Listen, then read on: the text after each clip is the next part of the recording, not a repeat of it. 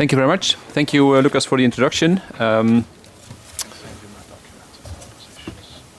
I think it's good indeed to compare the views. I mean, you've heard a number of issues already about, um, let's say, regulatory oversight and how it should be, how it works now and how it could be improved. Um, I was very curious to hear what Dietmar was going to say about the role of the NRA and the agency. Uh, I'm happy to say that for most things, actually, we, we agree. Uh, for many things, in particular of the analysis on where the issues are and what needs to be addressed, um, I think we're very close. There are some internal views on who should do what between, let's say, the agency and the NRAs, where we may have a bit of a different view, uh, but I'll, I'll, I'll, come to that a bit later.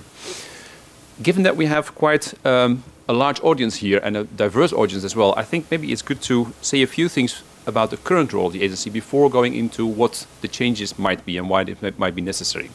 So I'll very briefly take you through, let's say, the main legal uh, basis that we work on uh, and how we do it, give you a few examples to get a feeling of what we're doing. And then I'll speak about what we see uh, coming our way and where we think there may be, uh, let's say, room for improvement to strengthen the regulatory oversight. If you look at the history, the, the short history of uh, the agency and what the legal basis is, there's basically three packages which we work on. The third energy package, the REMIT regulation on wholesale uh, market integrity, and the TEN-E uh, regulation for infrastructure. If you compare those three in terms of the role that is given to the agency, um, it's quite different. In the first one, in the third energy package, it's all, let's say, um, advisory, preparatory, reporting, um, and there's very little, probably no, let's say, power in there uh, included whatsoever. It's really based on the cooperation model. It's together with the NRAs, which is very good, and I support that. Uh, but it gives a very, let's say, uh, weak or soft role to the agency. Then comes REMIT, and REMIT says all data collection shall happen centrally through the agency. So we collect, we have now a huge database of all electricity and gas trading data as of October last year in at the agency, which we then make available to the NRAs because they do the, um, let's say, the enforcement. They, they look if there's some breaches uh, of the REMIT regulation and they do the enforcement and we coordinate. So again, there's no hard power at the agency, but there is a lot of data coming our way, and so a lot of information is available uh, to us. And then for the third one, the TEN-E regulation, um, again, based largely on the same model, but with a few interesting changes. So a lot of it is indeed reporting, is monitoring. But in a few cases where NRAs cannot agree, and I'll give you an example later on, there is actually the hard power for the agency to intervene, to step in, and to say, well, in this case, we now take over, we have the power for this case, and we will take a binding decision. And that was not possible under the first or the second, let's say, legal package that gave us uh, some a role uh, to play. So if you look at this, apparently the legislator over time has come to the view that it's actually possible to give a bit more powers in certain cases to the agency. Uh, and um, well, we'll have to see how this trend uh, continues in the future. I'll give you examples from the three areas that we work on. The framework guidelines, network codes, the market monitoring, and the infrastructure uh, as an example of how this is done at the moment. Um, and then we can talk about, okay, what does it mean, how, let's say, what does it mean for the government, how hard or how soft are these powers, and what may need to be changed uh, in the future. So the first area, maybe the most well-known one, the development of the network codes, which in the end become binding rules for the EU uh, energy market, both for gas and electricity. Um, basically, we have a preparatory role here, and the Commission holds all the lines. The Commission picks a topic from the list and say, well, now let's do a scoping exercise to see if something needs to be developed in terms of binding legislation, network code in the end, for this particular topic. We do the scoping, we check with all the stakeholders if there's a need for a rule on this one, yes or no. We report back to the Commission. The Commission says, okay, please start developing a framework guideline. We get um, half a year to do so, which should set out the main principles which should be covered by this framework guideline. Goes back to the Commission, Commission checks. If they're fine with it, goes to ENSO E, ENTSO G and they then have one year with again lots of stakeholder consultations to develop a more technical version of the framework guideline. So they should not change anything of substance, but they should detail it in such a way that it works for all the TSOs across the EU, which is a lot of work and it's very important that it's done properly. Comes back to us, we check with the framework guidelines, does it, um, does it comply, let's say, yes or no? We give an opinion, it's not binding, and in the end we recommend to the Commission and we say, we recommend you to move forward with the network code, maybe with a few changes, if we are not convinced that the network code is fully in line with the framework guideline. Commission takes over, can change anything they want. If they're not satisfied, they can still do uh, redraft the whole network code. Normally they don't do it. Normally they take at least the vast majority of what uh, the ENTSOs and we have delivered. Um, they put it forward to comitology, goes to the member states, and in the end we will have a new network code in place, which will become legally binding uh, as the date of application. So the role that we have it's an important technical role, uh, but it's a very preparatory role, and we don't have any, let's say, hard powers in this one. It was mentioned already, where do we stand now with the network codes? I think in gas we're hope to be almost done. Uh, we have four uh, network codes in place, uh, commission guidelines, congestion management, capacity allocation, balancing, interoperability will enter, in, well, will be applicable as of this year. And then tariffs is in the final phase, we hope. It's going to the member state meetings, comitology process, and we hope to have a vote somewhere later this year. And we don't see an immediate need for a new network code, at least on the gas side. So I think then we should have, let's say, the European rules um, pretty much ready for the time being. I'm sure there'll be rounds of amendments, um, but the overall framework should be pretty much uh, set. That's the first part. Third energy packets, role of the agency, preparatory work, work which in the end become binding. Second aspect, um, market monitoring. Here we do things like looking at price levels and price convergence. Of course, we work towards, these rules should work towards um, integrating and harmonizing the European energy market. Um, as an example, in gas, we look at the price differences between the different gas hubs. Um, and if you then look at the differences between what we see as the benchmark price, this is 2014 data in yellow TTF, and those hubs where the price is within one euro per megawatt hour from the benchmark, this is what you see. It's, let's say, the core part, which is really well integrated and where there's almost no price differences in 2014. There's a part surrounding that, which includes France, Italy, Spain, Poland, where the price difference is a bit bigger, 1 to 3 euro per megawatt hour, compared to the TTF average price in 2014. And there's a price which is a bit more peripheral and where people really pay a, a much higher price for the same gas, basically lack of infrastructure, lack of competition, um, and that's why people, consumers in those markets, pay much, much more for the same gas. And it shows that we're still not there when it comes to integrating uh, the market. We're now redoing the exercise based on 2015 data. This is 2014. You see the yellow area spreading. So you see that now also, and the first results that we have, Austria, uh, Slovakia are also yellow, France is yellow, um, Slovenia is light blue, Greece is light blue. So the colors are changing, and we can track in this way over time um, to what extent the market is being integrated and harmonized, and we see the prices coming down to what we think the competitive, well, the market thinks the competitive level is. So our role here is just we monitor, we see to what extent we are overall making progress with the uh, internal energy market. We don't stop at the European borders because we also look at, for instance, Ukraine um, to see what is happening there. And this chart shows you in a very interesting way um, the developments in 2014, 2015, when the Russian gas exports to Ukraine were cut um, in the summer. And it shows you two things. One is the on the bars that you have here, the blue and yellow ones, they're the volumes. They show you what, how much was exported from the blue ones, Russia into Ukraine, or the yellow ones, EU into Ukraine. On the top, you see the price levels. Again, blue is Russian price, Russian gas priced into Ukraine. Yellow one is gas coming from EU into Ukraine. This shows you what integration of the internal EU market in gas enabled, not only inside the EU, but also for a neighboring market as Ukraine. The fact that we had Slovak interconnection point in reverse flow in the summer of 2014, that was really the key enabling factor to make sure that the gas could start flowing from in reverse from the west towards Ukraine. And you see that it doesn't fully compensate for the Russian volumes, but it covers quite a bit and much more than in the past. And so there are now let's say, two main sources of gas from which Ukraine can source. One is, of course, the obvious one from Russia, but they also have quite some volumes they can cover from the West, from the EU hubs. And pricing was quite competitive. The pricing you see for the gas coming from the EU was for quite some time in 2014 until beginning of 2015 cheaper than what they would have paid for Russian gas uh, at that time. Only when oil came down, Russian gas price followed, and then it became competitive again. What we do, we monitor. We look at the data, we analyze, we make it publicly available, and we see to what extent the integration of the internal, in this case gas market, is advancing, yes or no. Third example, infrastructure. Um, this is the TEN-E package, the third one that I mentioned in the beginning. Um, again, we do lots of monitoring on the PCIs, projects of common interest.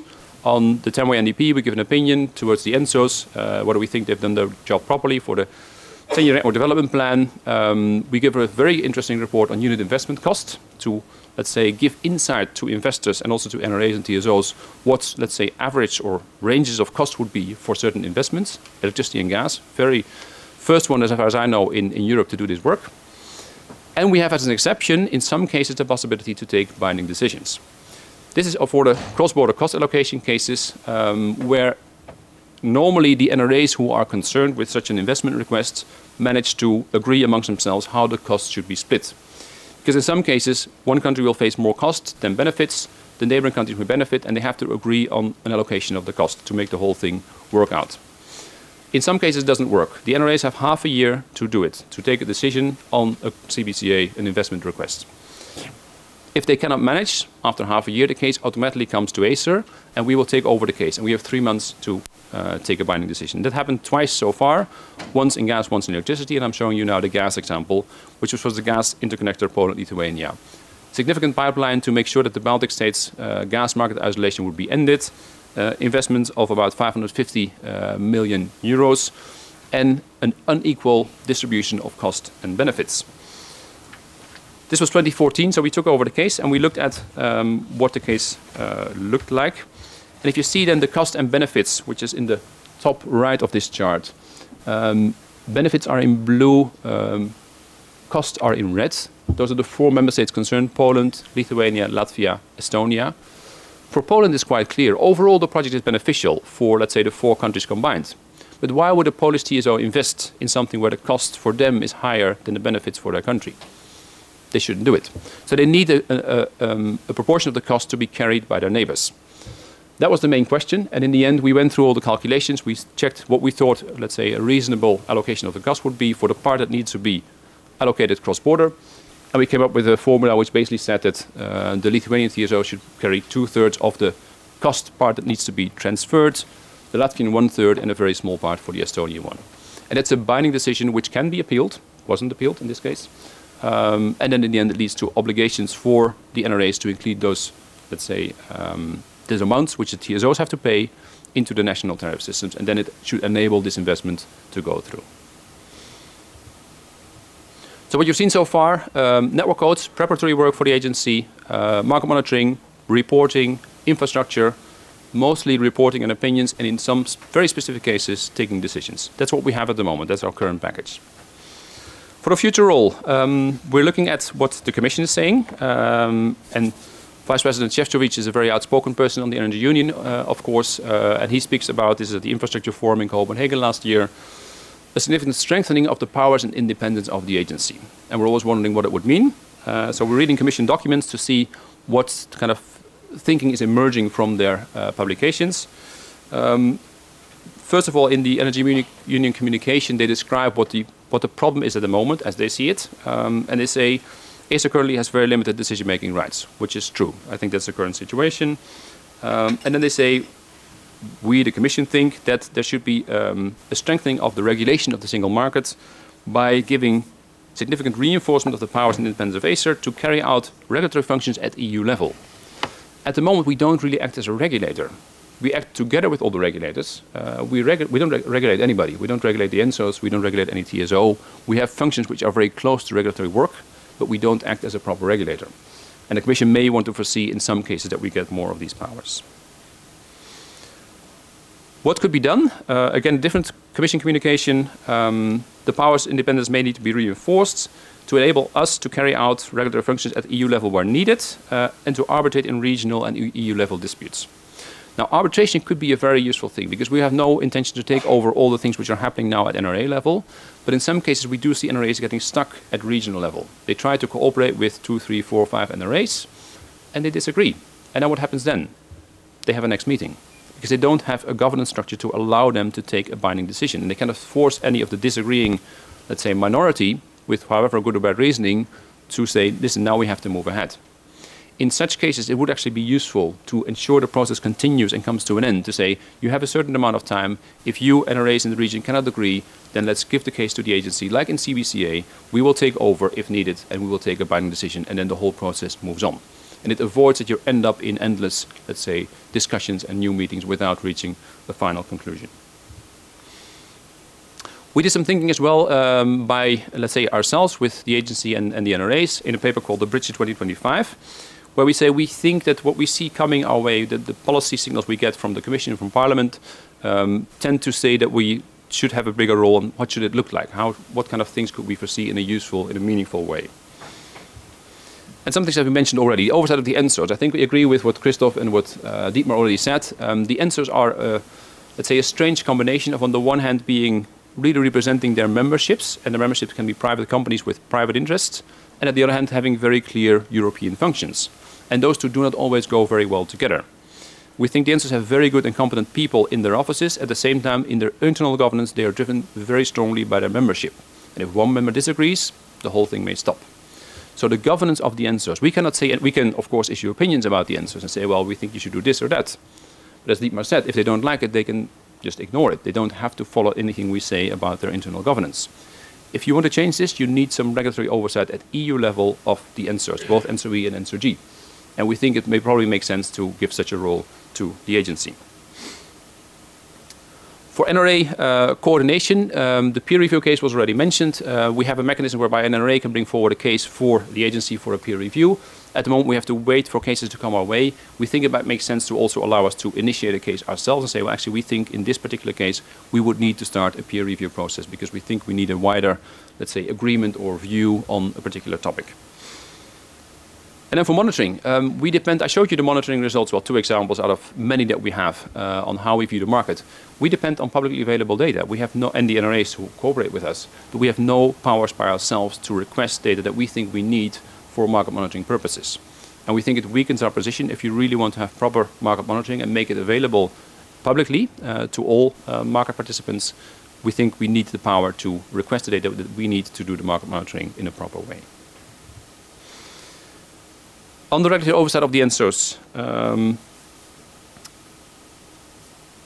we think for the ENTSOs themselves, um, it is relatively clear that it's, they are European bodies, they have a European function. Um, it's relatively obvious that the oversight should probably come to the agency in some way.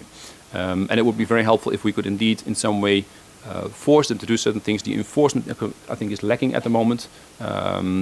If you have to go to the Commission every time you think something needs to be done, uh, it weakens your position, and it would help be helpful to have more enforcement powers there. For regional bodies, however, um, it is not so obvious because we have quite a number of regional institutions as well. Think about the booking platforms in gas. Um, they're not clearly European, but they're clearly larger than national. Who should do the oversight there?